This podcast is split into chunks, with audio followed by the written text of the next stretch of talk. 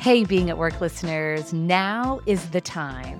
Time to take your leadership journey to the next level with HRD's Leadership Growth Forum. If you're listening to this show, it's clear that you're committed to growing as a leader.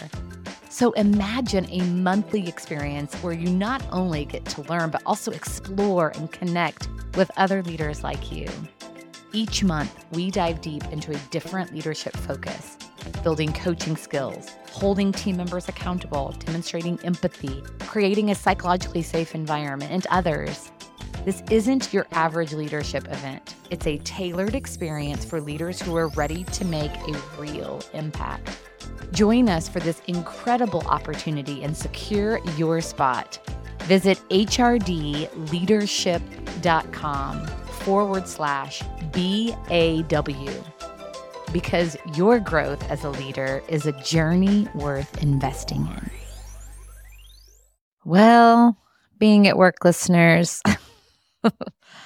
I want to talk today in a very raw way about our need to be understood, because I found myself in a conversation recently in which I don't feel like I was understood at all. And it drove me bonkers. You see, I was frustrated about something and shared openly with the person who was the source of that, what it was that was bothering me.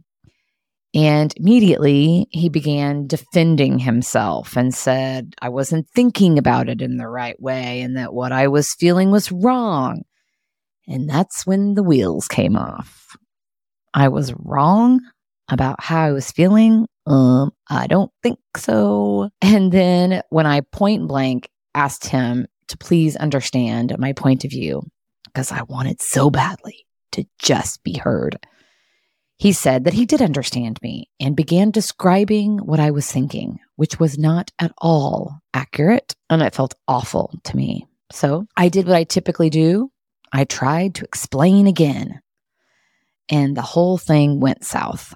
So as I stepped away from the situation, I realized that in those kinds of circumstances, explaining myself is not the best course of action. He was also frustrated and was not going to understand.